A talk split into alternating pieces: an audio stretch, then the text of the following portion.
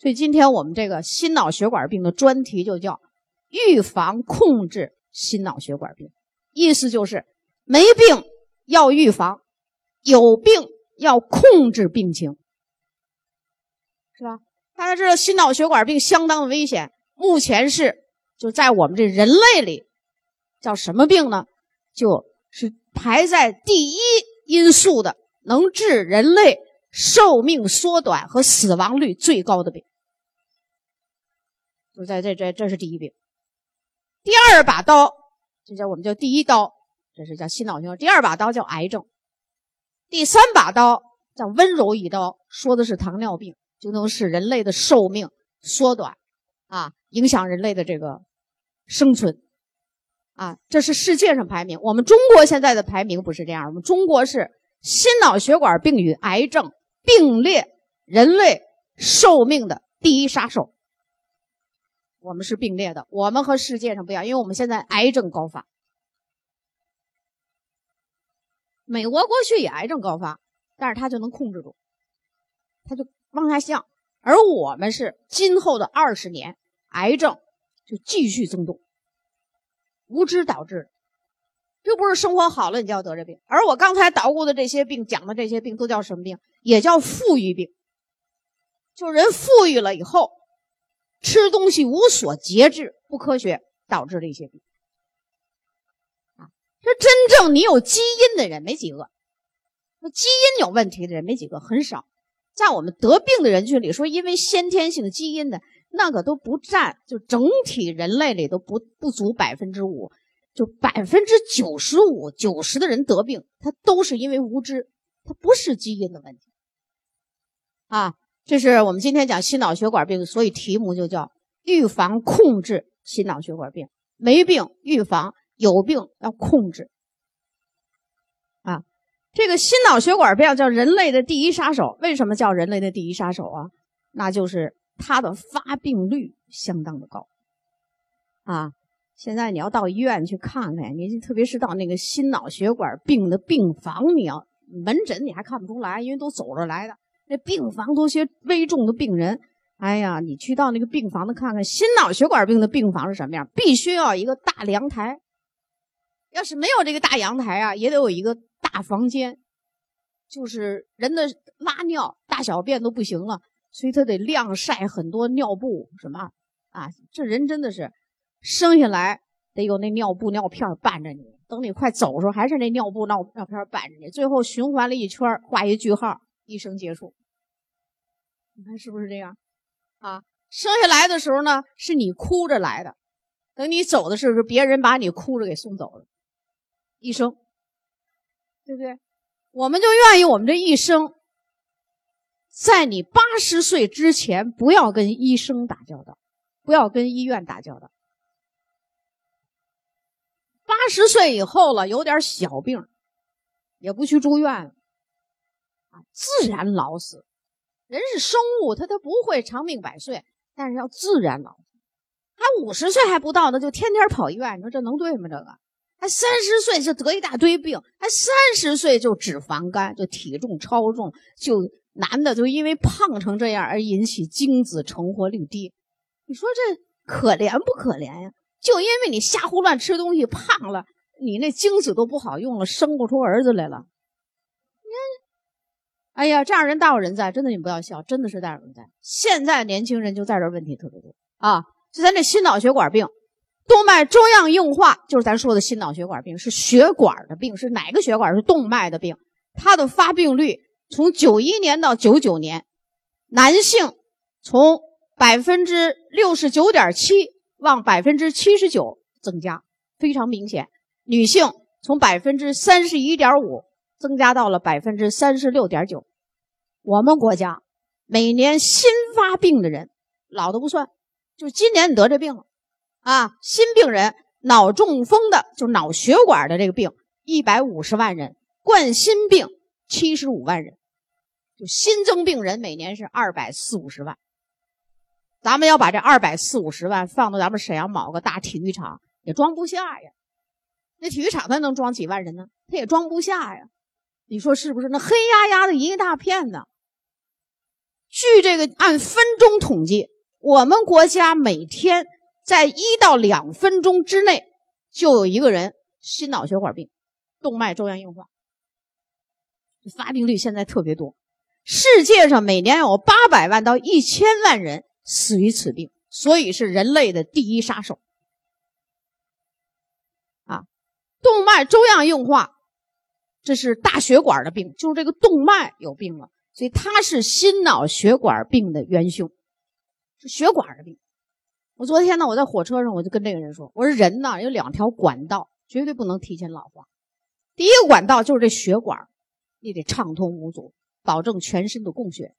第二个管道就是你这消化系统，胃肠道，是吧？你胃肠道如果不好了，你就吃不了东西了，你吃不了食物，能量不够，人肯定活不长啊。就这两条管道就得是畅通无阻啊。你看人能吃能喝的，血管畅通的，一般都活的年龄比较大，在我们东北地区活九十几岁甚至一百岁的人也不少。他但是他有一个原因，他得能吃饭，他没有血管性的病，是吧？所以这个是元凶，这个大家应该知道。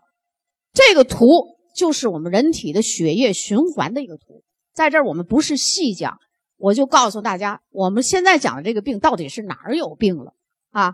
这个图呢，这个地方是心脏，这个大家都知道。心脏有的人说这干嘛一边涂红一边涂黑啊，就这两边的血是成分不一样。这是左边了，左边的这个血就是含氧高的动脉血，右边的血就是全身循环回来的，叫含氧二二氧化碳多的静脉血。所以为了教学的方便，我们就涂成了这个颜色。实际上我们的静脉血就叫暗红色，动脉血就叫鲜红色。大家输液从这手背扎一针，从血管里回的那个血就是静脉血，它是暗红的。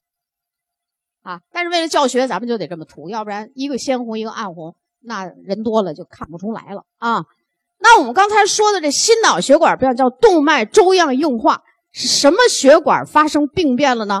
我们叫大型、中型啊，这个分支的这个这个都可以叫中型，叫大中型动脉血管硬化，叫粥样硬化，就血管里面堆了垃圾堆了。这个垃圾堆它不是硬的，它可能比较软，所以叫粥样硬化，是这个血管硬化啊。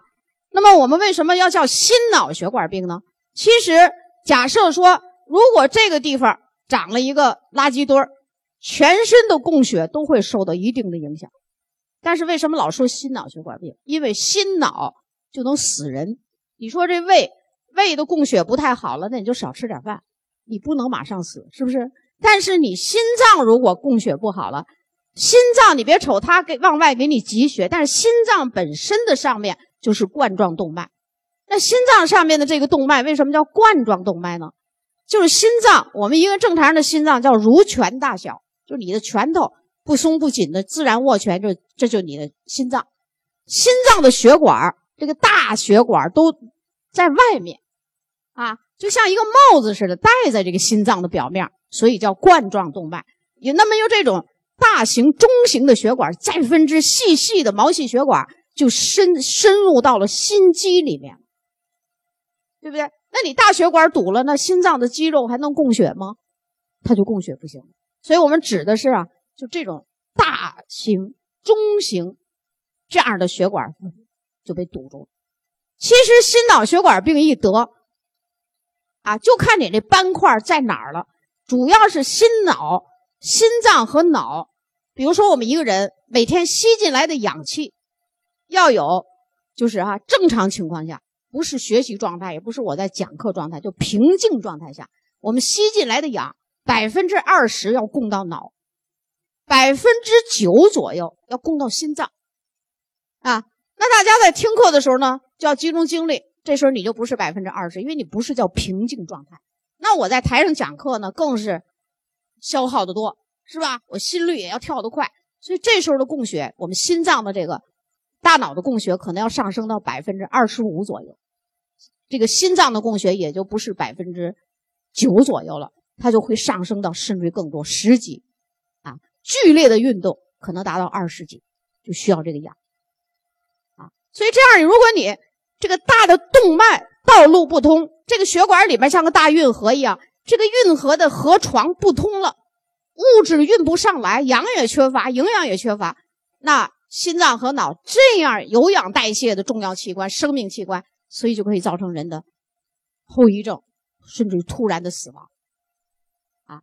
那在太平间里头有一百个死人里头，一般来讲要有七个到八个都是因为心脏病而而死的。这个心脏呢还真惹不得，说停就停了。脑呢就给你造成后遗症，大家看到脑血栓的人是不是有后遗症啊？你要心脏病那现在可以做手术，那为什么脑子就不能做手术呢？就是因为心脏的这个血管是在表面，它可以搭桥啊，它可以支架，你脑子不行，你脑子里怎么搭呀？那那本来你还能走路，也许就这么开了开颅手术，没准你就真的就不行，所以它不一样啊，所以它是生命器官啊。就这个图呢，我就让大家稍微认识一下，我们讲的是动脉粥样硬化啊。下边呢，我们就把这个大动脉，我们这个图给大家来剖析啊。那人类为什么这个病就成了第一杀手的病呢？这血管是不是？为什么呢？它跟它的结构和它的功能有关系。这种大血管有一个特点，第一就是管壁厚，这是管腔，这是横切面。管壁厚，这是它的特点。外面一层很结实，我们叫外膜啊。这从组织学来讲呢，我们叫坚韧的结缔组织，这保护层。中间画红斜线的这这层，我们叫中膜。中膜就是肌肉层，肌肉。这样的大血管，它得帮着心脏来送血，心脏就咚挤血，咚挤血。挤到这个血管里的血，这个血管要怎么样呢？肌肉还要动，然后它来收缩，帮助这个把心脏的血液输送到全身各处。特别是大中型的这种血管，它的这个肌肉层非常的厚啊，然后就是内膜层，内膜层很薄，只有一层细胞构成，这一层细胞我们就叫上皮细胞。上皮组织，大家想想这道理，我们这个管子啊老在使劲儿，可是里边那个细胞只有一层，是不是极容易被损坏啊？里头很薄，这么使劲儿的挤血，里边那一层细胞就一层细胞构成，所以它就极容易被损坏啊，极容易造成营养供给的不足，这就是它的特点。一旦里边这个内膜营养一不足，这麻烦事儿就来了啊！这个血管还有一个特点，血液流速很快，是吧？一边挤，血液唰唰就往前送，流速很快，血压很高。它和我们另外一种血管叫静脉的血管相比，它的血压很高。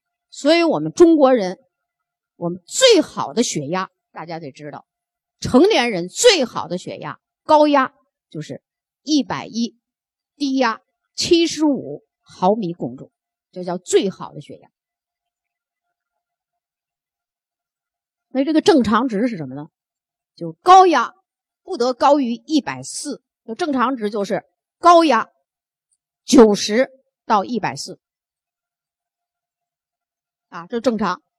低压，低压，你低压是多少呢？就是六十到九十。你低压假设说你要是高过九十了，那就不正常。你高压你不能低于九十，你低于九十了，血压偏低了，对不对？是吧？但是这个正常值范围内，我们还有一个数字大家要记住，在正常血压范围内，高压减低压的这个数字我们叫脉压差。比如说我的高压是一百一，刚才我说最好的血压一百一，低压是七十五，一百一减七十五是多少啊？三十五毫米汞柱，这是最好的血压。为什么要有三十五毫米汞柱？但是这里涉涉及到我们很多医学知识了，就是这个血管就越分越细，是越分越细，一直分到毛细血管。毛细血管这儿它有一个物质交换的功能，就是氧气要送给细胞，二氧化碳要进来，这儿进行物质交换，营养要送出去。如果你这儿不是三十五毫米汞柱，到了最后的时候，那个压力不够的时候，营养物质的交换、废物的排出都受到了影响，因为它这儿需要一个叫什么呢？渗透压不得低于十五个毫米汞柱，就越来压力越小，是吧？那么正常的脉压差是多少呢？也不是都三十五，就是三十到四十，就正常的脉压差，这是在正常血压内范围内啊。所以这是就是你平时血压你就知道哈。我真的告诉大告诉大家，这个量血压啊，大家还真得学学。当然不是我教你们，你得找其他的，你们团队有些医生教的。为什么你是工作室里头来了一个顾客？呃，我想量了血压，完了你工作室，呃，除了会说那安利的话，还健康型，连个血压计都没有，这这这怎么整啊？我真的建议你们，一个是必须要备有血压计，另外还要备一个体身高体重的这么一个机器，是吧？有了这三样，现在这医院里头有那个肥胖门诊咨询有什么呀？那就是那血压计和身高仪、体重计，然后这几个东西一一检查就知道你大概你啥样。是吧？刚才这个血压大家有点稍微明白了，但是咱们这不是这个时间段完全能解决。但我告诉你啊，所以这个大血管就使劲挤血，往更细的血管里去输送这个我们这个血液中的养养料，它就是这么一个功能。所以血液流速很快，里边那个内膜呢又很薄，所以极容易受损。那么那个内膜一受损就会怎么样呢？这就是得心脑血管病可以说是第一个。世界上对这个细胞形容了一下，专家形容了叫什么呢？叫身形微小，就身形一个细胞很微小，但威力巨大，就这个细胞有巨大的威力，特别是这大血管里这个上皮细胞，只要它一破损，马上就会导致血管里乱套了，形成动脉粥样硬化的第一原因就来了啊。咱这血管清楚了，现在我们看看这动动脉硬化这示意图啊，所说的这动脉粥样硬化是什么呢？这个这个图呢，就是我们一个血管，我们把它横剖面啊，就我们给它切开了。这个呢，我们就是这样的，这是一个啊纵剖面，这是横剖面了哈。血管里头应该没有这垃圾堆儿啊，应该是畅通无阻的。现在这个动脉粥样硬化就是在这个第一个我指的这红点儿这儿，就是还没有堆成垃圾堆儿，但是这个内壁啊，就是内膜层已经不太光滑了，然后垃圾堆堆起来了，动脉粥样硬化。但是你在这个时候，一个血管的管腔有 百分之三十 的垃圾给堆住，看下面那个对照图，一个血管的管腔现在堆上垃圾了，但是我们血管是有弹性的，对不对？你不会马上有症状出来，虽然有病了，但没症状。为什么呢？这就叫临床无症状轻型的动脉粥样硬化。你照样上班啊，因为你上班你也不难受，所以你也不检查身体，可能这时候血脂高也很轻，但是你无所谓，你就去上班，你照样去喝酒，你照样去吃肉，你照样去熬夜，行。最后综合性的原因，这垃圾就越堆越多。你照样吃肉，这垃圾是什么呢？堆的我们叫叫动脉粥样硬化的斑块。这个垃圾里最著名的垃圾就是胆固醇、甘油三酯，就它有好多东西疙疙瘩瘩。为什么叫粥样硬化呢？就是像我们熬的那个八宝粥、小米粥、带豆的粥，就越来越厉害啊。首先是要有甘油三酯，最重要的就是胆固醇啊。这个血管里头呢，它它一有这个垃圾堆一形成的时候，它就来了。这血液在这儿流的时候，就出现了第三个问题。第三个什么问题呢？血液在里面流的时候，里面有血小板，血小板是负责血液凝固的，这样可以减少我们的伤口出血。但是血小板有一个特点，哪儿不光滑，我这一流过，我撞到这个垃圾堆上，我就把自己身体撞破，释放出凝血物质。就让凝血了，这样一个是形成血液过度粘稠，一个是这垃圾堆上也有血小板的尸体，这听懂了吗？所以这个动脉粥样硬化这又来血小板了啊。你看咱们包扎伤口，说你破了都用绷带包是吧？没有听说我伤口破了，我拿一绸子条绷上，拿一缎子条绷上，为什么呀？就是因为那纱布它坑洼不平，它毛糙，血一出来，碰到这个毛糙面，血小板就把自己撞碎，释放出凝血物质，帮助伤口凝血，减少出血，这就是它的原理。但是你现在里头不光滑了，不平了，是不是也是这道理啊？就同样道理，所以这里边就一定会血液粘稠，然后垃圾堆上就一定要有血小板啊。然后你不知道现在叫什么呢？垃圾堆了，动脉粥样硬化，堆积的这个垃圾堆 百分之三十 是临床毫无症状，但是你里头是不是发生病理变化了？早期不知道，好，堆到 百分之五十 绝大多数人无症状，但是你管腔狭窄了，这时候你可能觉得不舒服，吃完了饭怎么头晕晕乎乎的，特别难忍啊，原来挺有力气的，这怎么现在这也没几年，这让我这搬二十斤米三十斤米上楼，那这活是男的干的呀，扛个煤气罐不行了，就是能扛也得歇着，也得大喘粗气，为什么？心脏这儿就这样，冠状动脉就这样，就供氧不足，绝大多数人无症状。而且我们中国人就觉得我四十岁四十五岁了我就大喘气了，就觉得自己老了。那我也告诉大家，世界卫生组织四十五岁以下的成年人都叫年轻人，四十五到六十五叫中年人，六十五以上才叫老年人，而且分阶段，六十五到七十五叫年轻的老年人，七十五到八十五叫中等老年人，你八十五以上你再说自己老了也不差。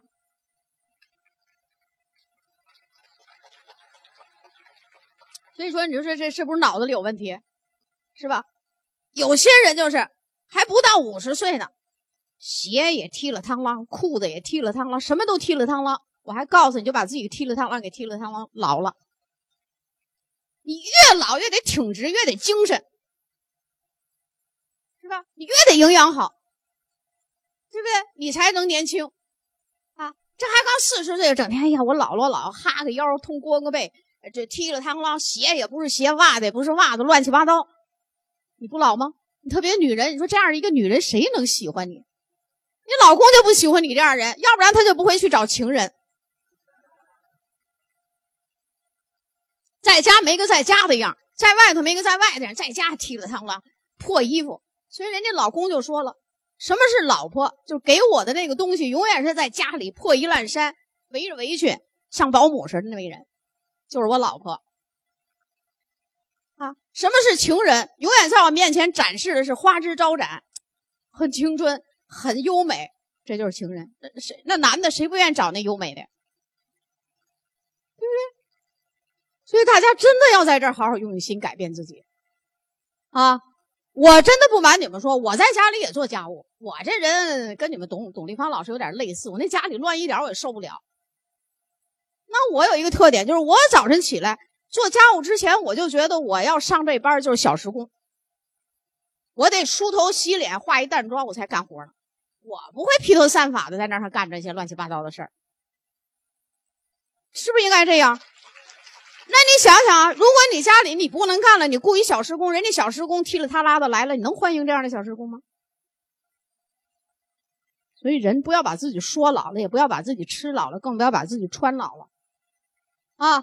我就告诉你，你看这血管都老化了吧，堆上垃圾堆了，生锈了，还没症状，还觉得我大喘气，我都四十五了，四十五的男人就是大小伙子，是吧？然后你还不知道，行，经过多少年垃圾堆越堆，你看上边也出来点，还下边也出来点，行了，这过血的通过血的这个通道是不是窄了？这时候出现严重的症状啊！从这第三个图到第四个图可能要经过几年，也许就很短，也许要经过几年，这完全看你是否健康生活。所以这就叫什么呀？健康的金钥匙掌握在你自己手里，你到底想怎么着啊？你是想从这个退回去，你还是想从这儿往前进？这把钥匙全掌握在你手里，所以心脑血管病是可以逆转的。动脉粥样硬化是可以逆转的，但是怎么逆转都你自己说了算啊。再往下到这儿了，医生说你这都吃了好几年药了也不管用了，咱们得搭桥支架，还只能心脏上做，脑子你们听说没有做的，为什么？脑子一做麻烦了，本来能走着进去，就是躺着出来成植物人，心脏做搭桥了。什么叫支架？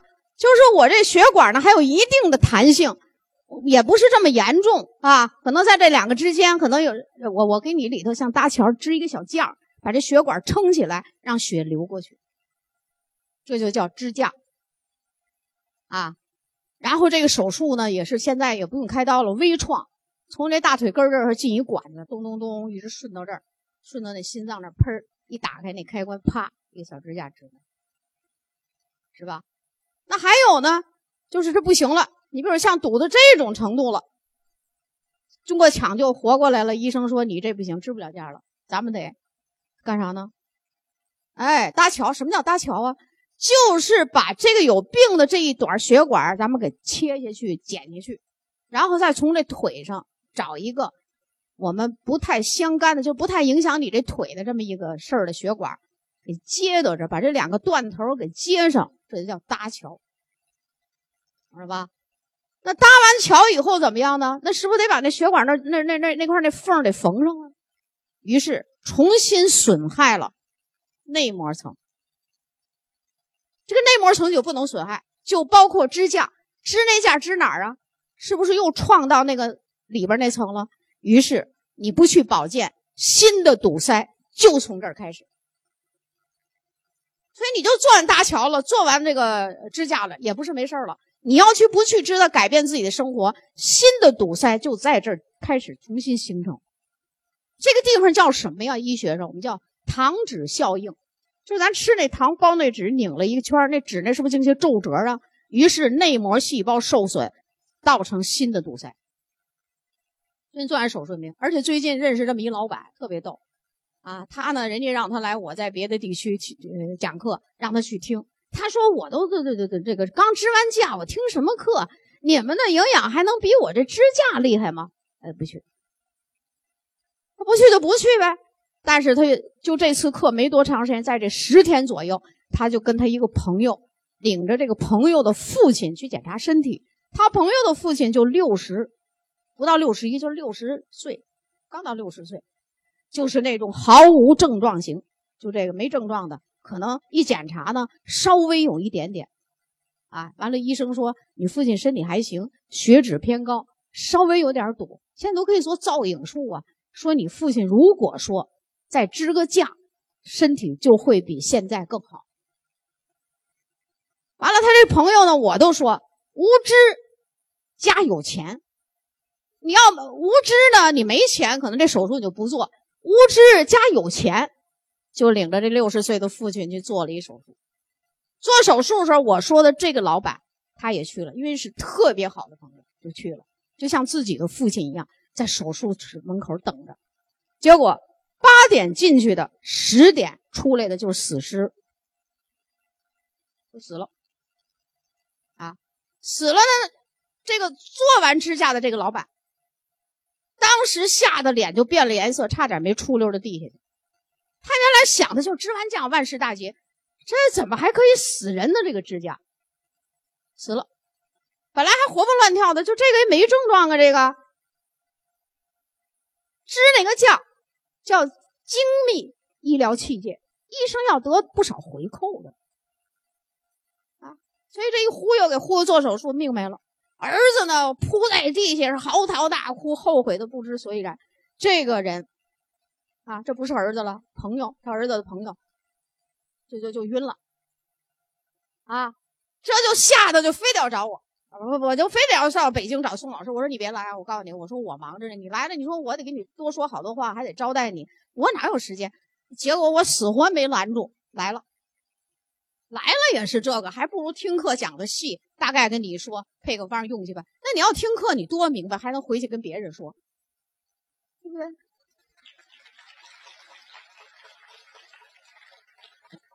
完了就是他跟我说的我说你这啊叫吓着你了。其实我说这事儿就是这样，只不过你在外边的人你不知道。每个死了的人你都知道啊，就是因为你特别好的朋友，你心疼了，跟你感情有。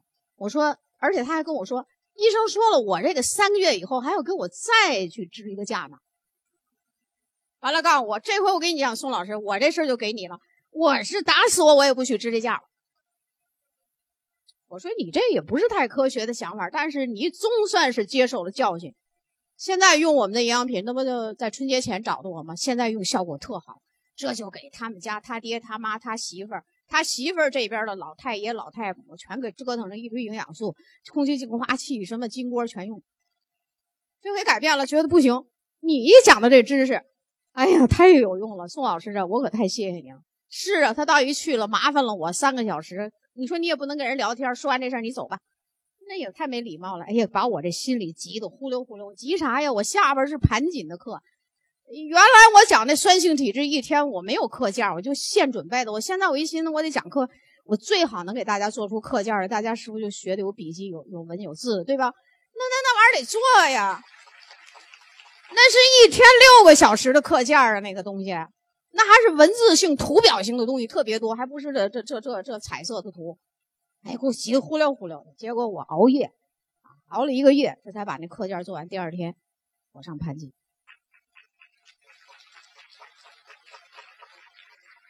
你说你何必要这样呢？还行，这还是让人给吓着了，还算不晚。那还有多人就没被吓着，永远也不知道，那就继续往下走，所以就过早的走向死亡，是这意思吧？啊，这个图大家明白，就这这个手术就是这样。